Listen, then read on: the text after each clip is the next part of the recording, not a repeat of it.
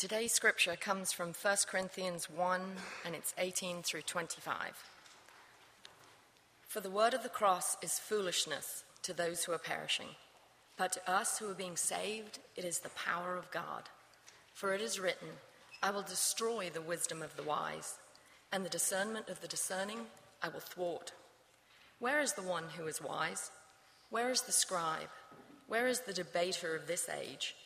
Has not God made foolish the wisdom of the world?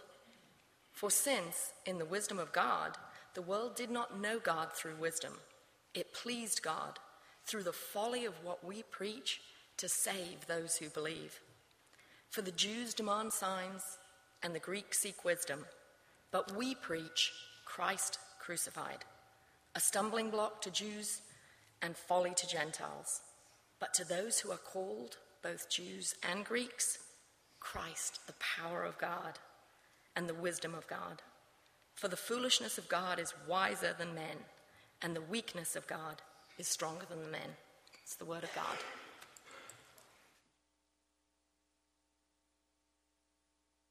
Amen. Thank you, Vicki. Uh, good morning. So many of you. It's so good to see you here. Even the balcony is a little bit crowded up there. So that is neat. Uh, don't you love this time of year uh, with the songs that we sing and the decorations and all the things going on? Uh, it's really exciting for me personally. And so I'm, I'm grateful uh, and glad to be here. Uh, for the entire fall, we have been studying the book of Proverbs together and talking about wisdom. Today is the first Sunday of Advent, and for the four Sundays of Advent, we're going to continue the theme of wisdom, but looking at it through the lens of Christmas. Okay? Uh, this is what the Apostle Paul does in the beginning chapters of 1 Corinthians. In the passage that Vicki just read, Paul uses the word wisdom or wise 11 times, if my math is correct. Okay? He uses the word foolish or folly five times. So this is a passage about wisdom. However, we learn something very unique about wisdom from these verses in 1 Corinthians. And that, for me, really helps round out all that we have talked about in our Proverbs series, okay? And it is this that the wisdom of God is subversive, that there's an upside downness about it, that at first glance it looks like foolishness. And that is because the wisdom of the world is wisdom without Christmas, wisdom without the cross. And the wisdom of God is wisdom through the lens of Christmas, or a view of reality that has the cross at the center and is, to the eyes of the world, at least in appearance, foolishness. Because it is so upside down, because it is so subversive, because it is so ironic, so contrary to the establishment. So, to the world, the cross looks like weakness and defeat, when in reality, it is strength and victory. Right? And so, for the four weeks during Advent, we're going to look at the upside downness of God's wisdom, beginning this morning with the wisdom of God Himself, the Lord Jesus Christ, the King of Fools.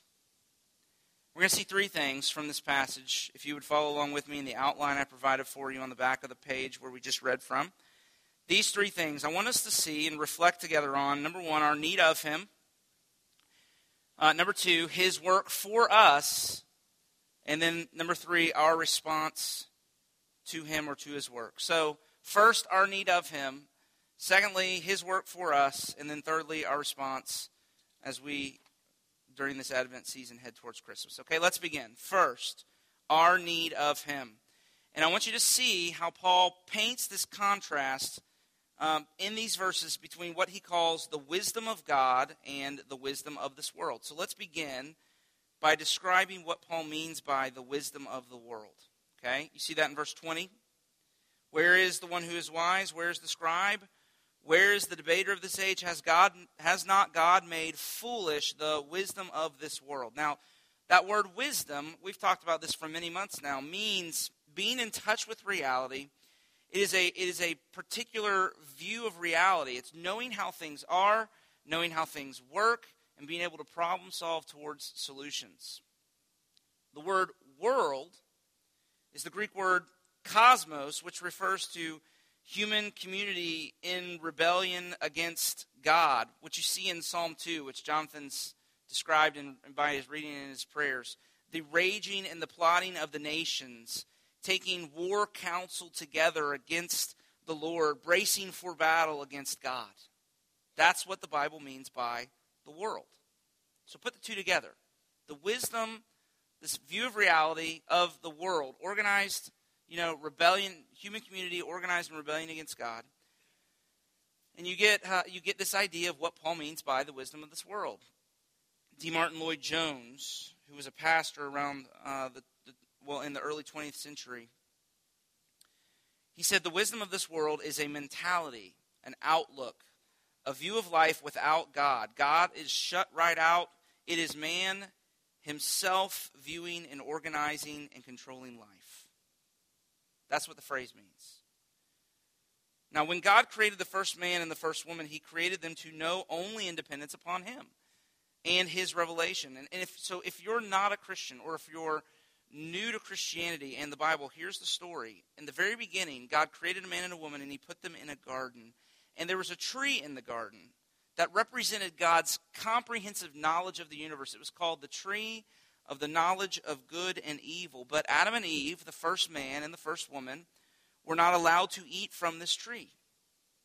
In other words, there was a knowledge that was kept from them and reserved for God alone. And here's what that means it means that we all, every one of us in this room, we all are created to need God to know how things work and how things are and how to problem solve towards solutions.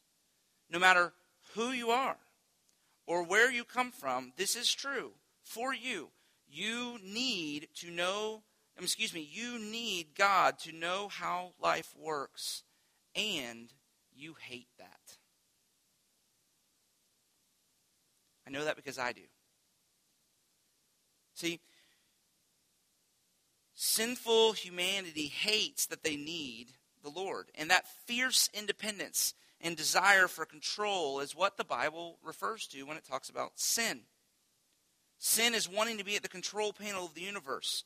Sin is the desire to be God, not to be dependent upon Him, to be like Him, to be exalted as the Most High. And in Genesis chapter 3, we are told what the allure of the tree of the knowledge of good and evil was for Eve. She saw that the fruit, quote, was to be desired to make one wise.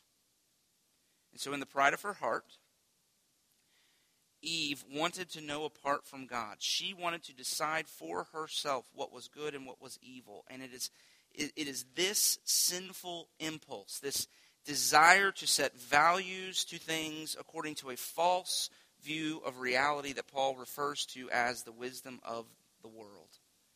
And because it is out of touch with reality, it is in truth foolishness. But here's the danger. You ready? You see, the collective value system of human community creates practices and priorities, again, based on a false view of reality, that form a particular way of life. It also creates social and political institutions to support and encourage this way of life. So, in Ephesians chapter 2, when the Apostle Paul is writing to the Ephesian Christians about their life prior to their coming to faith in Jesus Christ, here's what he says. He says, You were dead in trespasses and sins in which you once walked, following the course of this world. And it's that phrase, the course of this world, right? Now, if you've ever run a race, you know what a course is, right? You know, when you run a race, how do you know where to go? I mean, if you're like me, this is no problem, right? If you're like me and you tend to be towards the back of the pack, the strategy is just follow everybody else, right? Not a big deal. But if you're in the front, right? If you're one of these people that runs sub, you know, five minute miles, you know, then, then how do you know? How do you know where to go? You follow the course. And the course is usually some line of some type that shows you which direction to go and where to turn, etc. Uh, and, and, so what Paul is saying is this is this is how it works. This is how it works in the world. This is how it works with our, our relationship to the culture that we're a part of. The world, according to the Bible, is a spiritual power And we are all born under its spiritual influence, and so we are tempted to adopt the wisdom of the world and to follow the course of the world.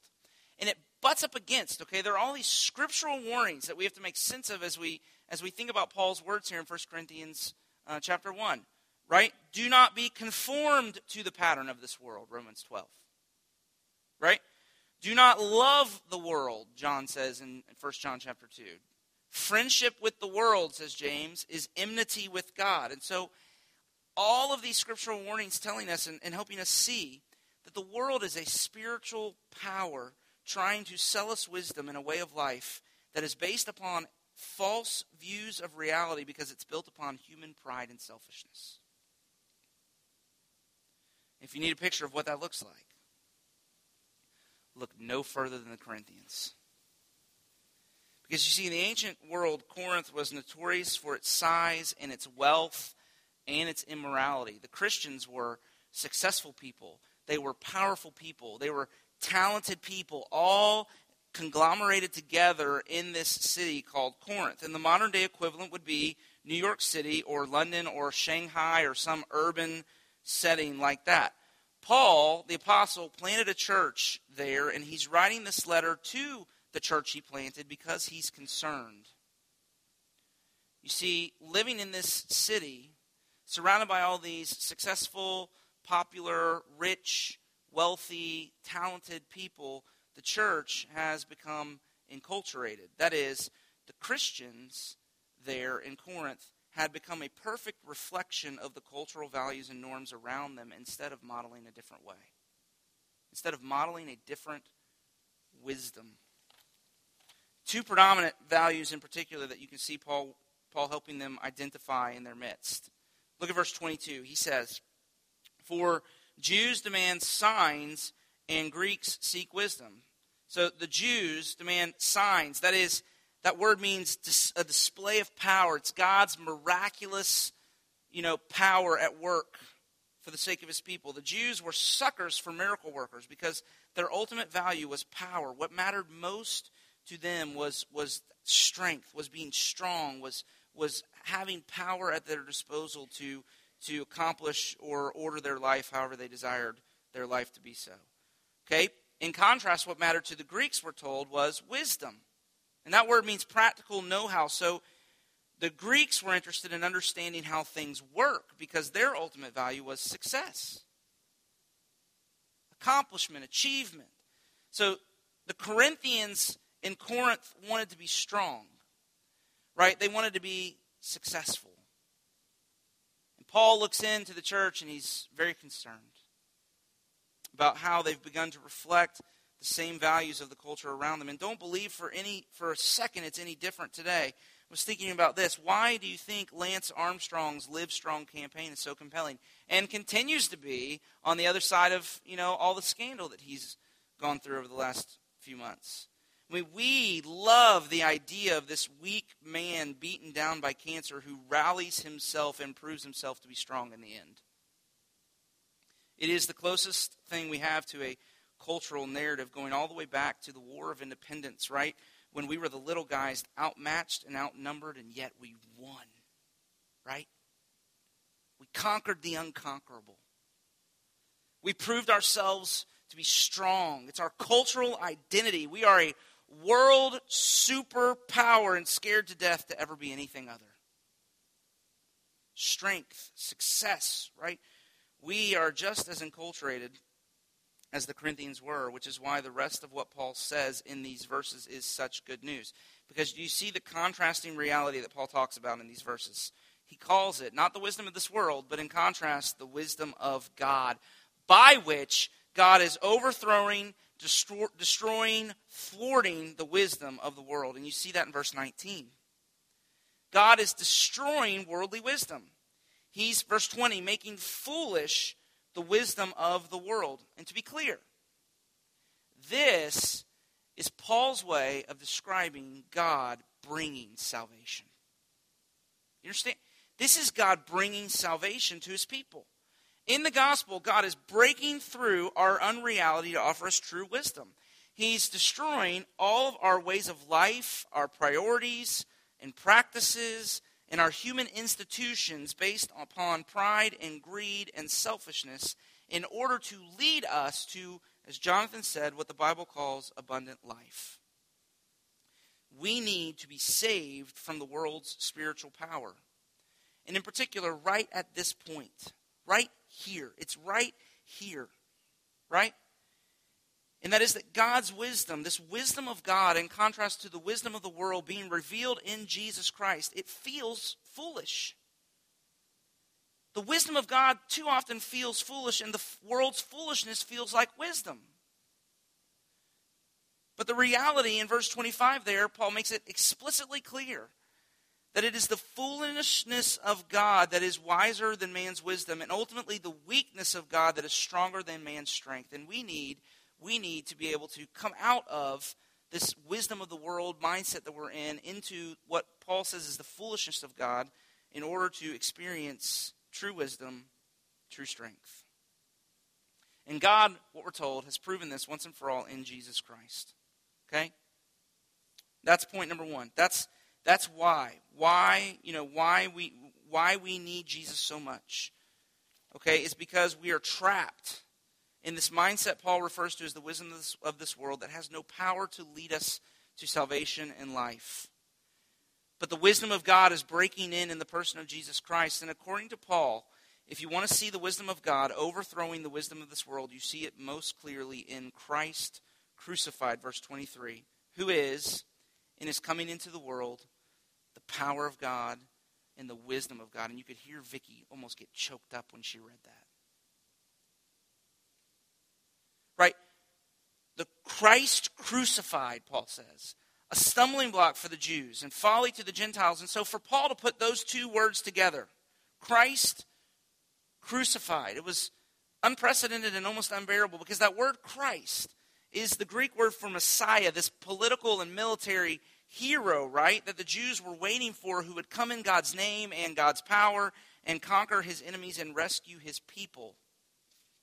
And everybody agreed, all the scholars and teachers, that when he came, it would be in a show of strength and victory. So, a crucified Christ, a Messiah who lost, a Messiah who was defeated and weak, that, that phrase, Christ crucified, was a contradiction in terms, completely upside down. And yet Paul looks at Jesus, Christ crucified, and he says, Behold the wisdom of God. So, what's going on? I mean, think about the beginning of Jesus' life for a minute, okay? It's Christmas time. This is what we're supposed to do. Think about Christmas. When God came, how did he come? Not as a conquering hero, he came as a baby, a fugitive, carpenter. I mean, think about just think about this for a minute. The omnipotent, holy, omnipresent, sovereign Lord of heaven and earth wielding a hammer. Not a sword, not a spear, not a scepter, a hammer. And where was he born? In Bethlehem, not Jerusalem. Have you ever thought about that?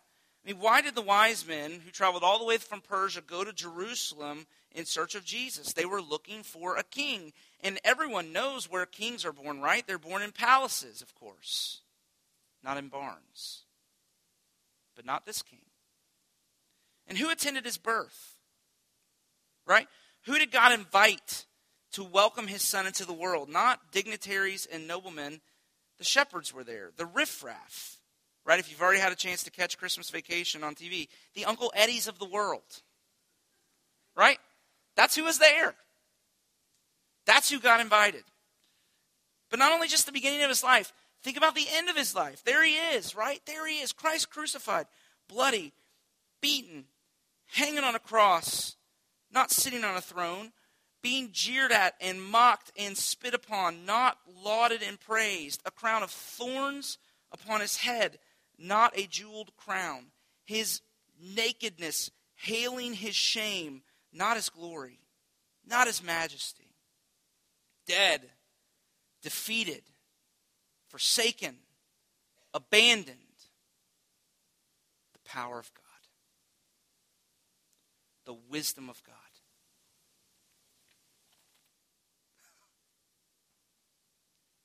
Everything, everything about the beginning of Jesus' life and the end of his life is upside down. It's subversive. Christ crucified. The wisdom and the power of God. Uh, there's a movie out in theaters now called The Life of P. And it's P, not Pi, because the, the boy's name is Piscine, and he gets made fun of because of what the word sounds like. So, The Life of Pi. And, and the trailers only show a boy in a raft with a tiger. But if, if you've seen the movie, you may know. I have not seen it yet. I don't know if they get into all this. But I read the book years ago. And the story begins with this boy named P living in Pondicherry, India. And he's troubled as a young man, incredibly sensitive to spiritual realities, but he can't figure out what he believes. So, being in India, he grows up as a Hindu and loves the portrayal of the Hindu gods as powerful beings who demand obedience and sacrifice. But he's not completely satisfied. So he goes and he tries Islam for a while. Okay, but he's not, again, not completely satisfied there either. So when he's 13 years old, as the story goes, he meets a Catholic priest who begins to tell him about Jesus.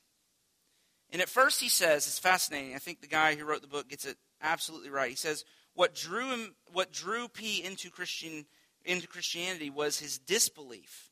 And that is how utterly upside down the whole thing was. And here I'm going to quote him at length. Just hang with me because I know this is hard. Here are his words, this, this boy, this 13 year old boy. What? Humanity sins, but it's God's son who pays the price? Now, his, his father owns a zoo. You have to understand that part of the story. He says, I tried to imagine father saying to me, Piscine, a lion slipped into the llama pen today and killed two llamas. Yesterday, one killed a black buck. Last week, two of them ate a camel. Something must be done. I have decided the only way the lions can atone for their sins is if I feed you to them. he says, Yes, Father, that would be the right and logical thing to do. Give me a moment to wash up. Hallelujah, my son. Hallelujah, Father. He says, What a downright weird story. What peculiar psychology. I mean, it's too much for him.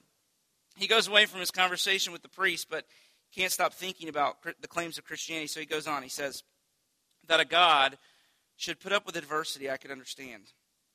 The God of Hinduism, the gods of Hinduism face their fair share of thieves, bullies, kidnappers, and usurpers. Adversity, yes. Reversals of fortune, yes. Treachery, yes. But humiliation, death.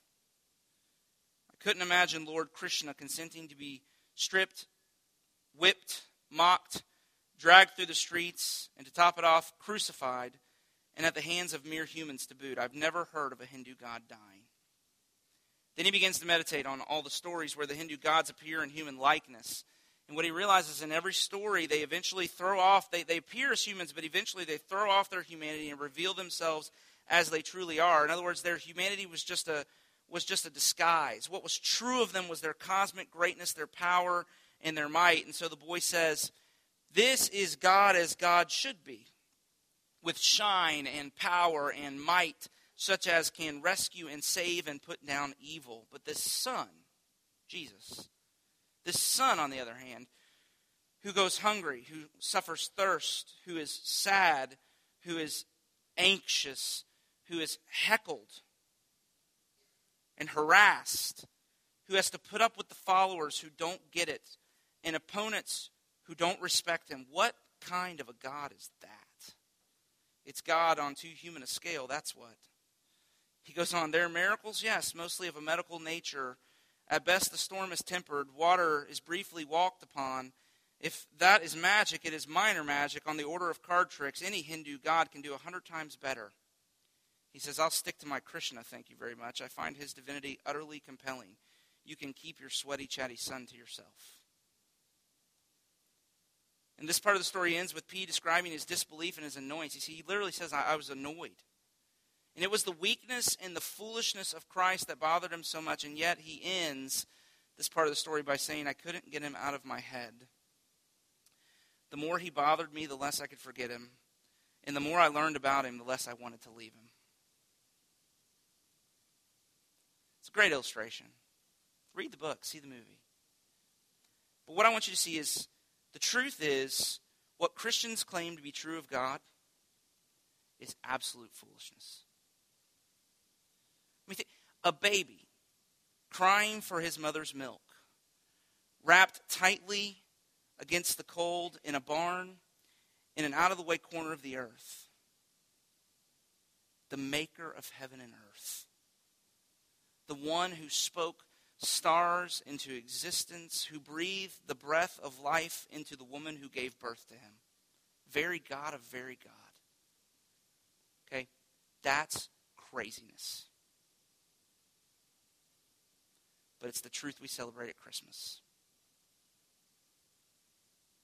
And what you see is, is in Jesus Christ, God's wisdom, weakness, not strength, foolishness, not success. God's wisdom is breaking in. It's wisdom through the lens of Christmas. It's wisdom with the cross at the center that stands in utter contradiction to the wisdom of this world. But why? Why Christ crucified? Why not Christ enthroned?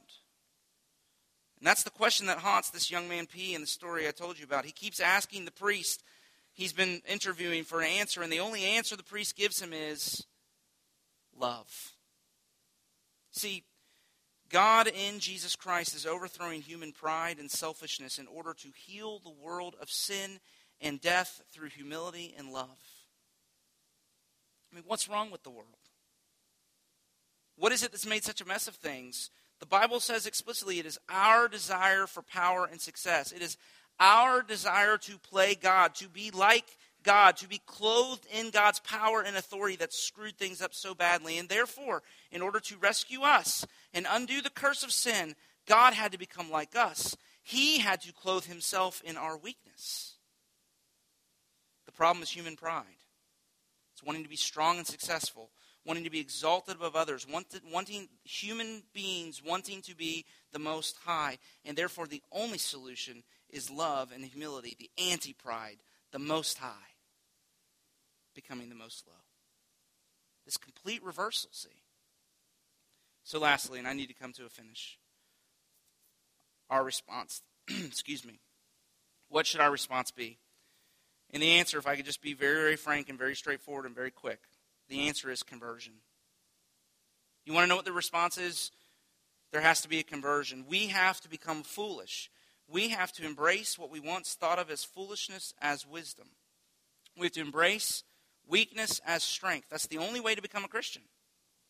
It's the only way, it's the only way you can ever become a Christian, and it's the only way that you can live as a Christian. It requires a conversion, a radical reorientation of your entire life around the truth of the gospel of Christ crucified. Paul says later in Corinthians, we have become fools for Christ's sake. And by that he meant that he had embraced the weakness and foolishness of the cross as his value system and his way of life. Now, when I use the word conversion, I mean ultimately, God must come and do a work in your heart. Because you see in the very first verse, verse 18, Paul says, For the word of the cross is foolishness to those who are perishing, but to us who are being saved, it is the power of God. So, what he means by that is non Christian people people who don't who haven't come to faith in Christ yet, they look at the cross and they say, you know, how tragic, how sad, how stupid, how wasteful. They look at the cross and they see defeat and weakness and folly, but the Christian is the person who has experienced a supernatural change of heart and perspective, and so they look at the cross and they say, how beautiful, how glorious. They look at the cross and see glory and power and wisdom. And it's the same contrast later in verses 23 and 24. Christ crucified a stumbling block to the Jews, folly to the Gentiles. But look, but to those who are called, both Jews and Greeks, Christ, the power of God and the wisdom of God. That word called refers to the internal work of the Spirit, this conversion, this radical reorientation of your entire life around the truth claims of the gospel, which leads you to embrace the weakness and foolishness of the cross as your value system and way of life. That's Christianity. That's Christianity. Not the wisdom of the world with Christian clothes on. It's a radically subversive, contradictory way of life, the way of the cross as opposed to the course of this world. So, how do you know? Let me finish. How do you know if you've experienced this kind of conversion? Let me ask you two questions. And then I'm done. Two questions. Question number one Do you know do you know that you cannot save yourself by being strong or by being successful? See, that's what the Corinthians believed, and it's what most people believe. But that's not the solution. That's the problem, remember? That's what's wrecked the whole thing to begin with. Humanity's pride and ambition and, and, selfishness, the want to be strong, not to be weak, to win, not to lose. Paul preached Christ crucified, he said. A stumbling block there, verse 23. Scandalon, a scandal. I mean, the cross is scandalous. Christmas is scandalous. Elsewhere, Paul says it's a it's an offense. There's something offensive about the Jesus of Christmas and the cross. The gospel is offensive because it stands against every self salvation project. And it's quite honestly too much for some people to deal with because, you see, the message of the gospel is you don't become a Christian by being strong. You become a Christian by admitting you're weak and you need help. You don't become a Christian after you've proven to be successful. You become a Christian by admitting you're a failure, you're a wreck, you're a scallywag. Right?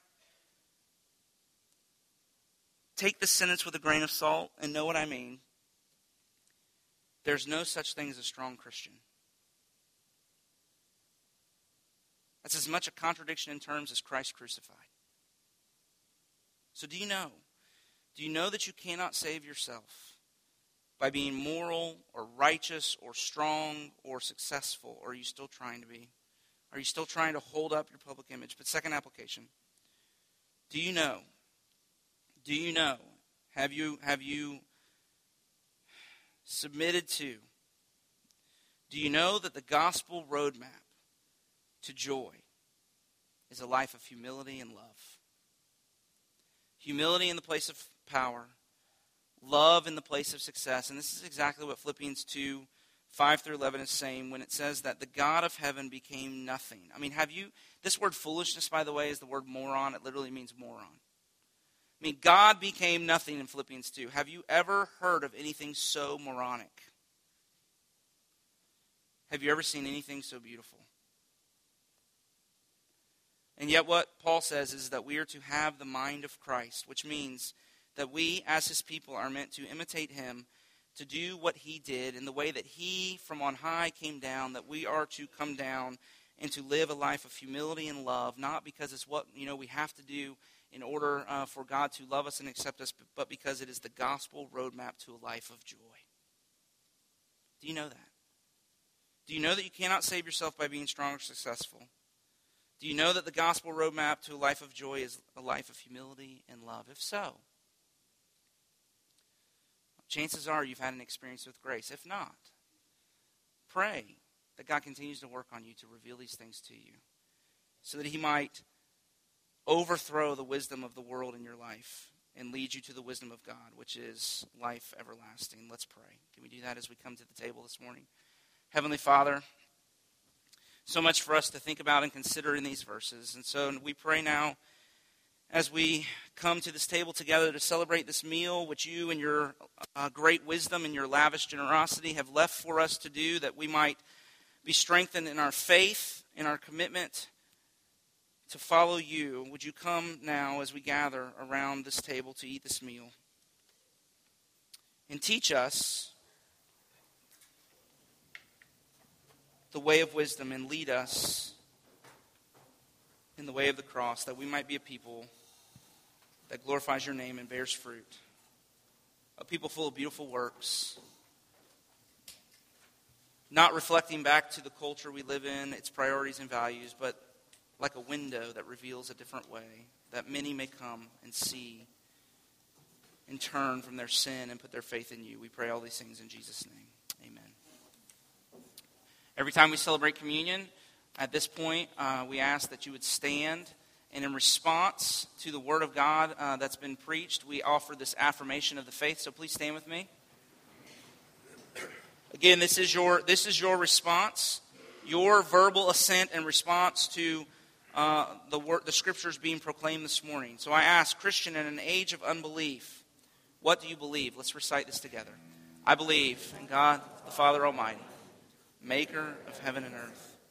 I believe in Jesus Christ his only Son, our Lord, who was conceived by the Holy Spirit, born of the Virgin Mary. He suffered under Pontius Pilate, was crucified. He descended. The third day, he rose again from the dead. He ascended into heaven and is seated at the right hand of God the Father Almighty. From there, he will come to judge the living and the dead. I believe in the Holy Spirit, the Holy Catholic Church, the communion of saints, the forgiveness of sins, the resurrection of the body, life everlasting. Amen. Amen. Please be seated. On the night before Jesus was to be crucified, he gathered in, in a, a, room with his disciples to celebrate the Passover meal, and the atmosphere had to be ripe with expectation of what his kingship was going to look like. And even to the last hours, many of his disciples were arguing, even at the Last Supper, over who would have the place of greatest honor in his kingdom. And yet, what Jesus revealed to be true of himself in the meal he celebrated with his disciples on that night, and with the meal he commands us to celebrate with one another on an ongoing basis until his return is that he is a king unlike any other king, a king who came not to be served but to serve. A king who came not to ascend to a throne from where he would rule, but one who left a throne and took a cross that he might suffer and die to save us from our sins. This meal is put in the middle of our life together as a body of people to remind us uh, of the true nature of wisdom, that we are people who do not live our lives according to the dictates of the wisdom of this world, but we are those who belong to a different story, who order our life according to a different wisdom, the wisdom of God in Christ crucified. so this meal has great spiritual import for us as a people this morning as we struggle, as we struggle with the seeming foolishness of the wisdom of God and the wisdom of the foolishness of the world, and yet knowing that it is ultimately the foolishness of God that proves wise and, the, and the, the weakness of God that proves strong, and needing to believe and have faith to live into that reality, this meal is an aid to the faith we need to live the life we're called to live in obedience to our Savior's commands. I would remind you as you come a couple of, a couple of just points of, of self examination. This is a meal uh, celebrated by all those who've put their faith and trust in the Lord Jesus Christ. And so, if, if you're not a Christian, if you're here and you're investigating Christianity, what we would say is what you need is not this bread and this cup. You need the Lord Jesus Christ. Come to Him. And then talk to me or Jonathan, one of our pastors or elders. And once you've settled that issue, then we invite you next month to come back uh, and take uh, this meal. But for right now, come to Jesus. But refrain from coming to this. But secondly, if this is a meal where we celebrate reconciliation being made on our behalf, by Jesus Christ and his suffering and death for us, it would be the epitome of contradiction for us to come and to exult and celebrate all that he has done for us in reconciling us to the Father while not being reconciled to one another. And so, if there's need for reconciliation in your personal life, the scripture we believe is very clear when it says, Go from the altar, be reconciled to your brother, and once that work is done, come back. We'll celebrate this meal actually next week again. If there's work that you need to do, interpersonally in relationships, go and make that right, and then come back so that you refrain from eating and drinking in an unworthy manner that brings judgment. Uh, the way we do this is we ask that you come forward down the center aisle. There will be four stations here at the front. Take the cup and the bread back to your seat. Once everybody's been served, we will eat uh, together. Okay? this, this is the wisdom and the power of God. On the night in which Jesus was betrayed, he took bread and he broke it. And he said, This is my body broken for you. After supper, he took the cup. And giving it to his disciples, he said, This cup is the new covenant of my blood, shed for you. Take, eat, drink. Do this in remembrance of me. Let's pray together as we prepare our hearts to come to his table. And if you're helping me serve this morning, if you would come forward, I'd appreciate that. Heavenly Father, as we, your people, gather around your table now, form us, we pray, as a people with a truly alternate mode of wisdom and way of life. Uh, we come and we take this meal not to celebrate our own strength, but to proclaim and confess our weakness and to glory in the strength that you have provided for us. Lord Jesus, you are a Savior of sinners, not the righteous. But that is a hard truth for our hearts to hold on to. And so we pray that as we come, that you would help us encourage our faith uh, and, and, and increase our joy, we pray. In Jesus' name, amen. Please come as you feel led. The only way to embrace the foolishness and the weakness of the cross is to know uh, that there is a powerful God who promises to be with you and to work on your behalf. That is the promise of the benediction. And so receive the benediction and then go live in faith uh, in the way of the cross and not the way of the wisdom of this world, uh, so that your life may be full of beautiful works that shine like stars in darkness. Receive the benediction. May the Lord bless you and keep you. May the Lord make his face to shine upon you and be gracious to you. May the Lord turn his face towards you and give you his peace, both now and forevermore. Amen. Go in his peace.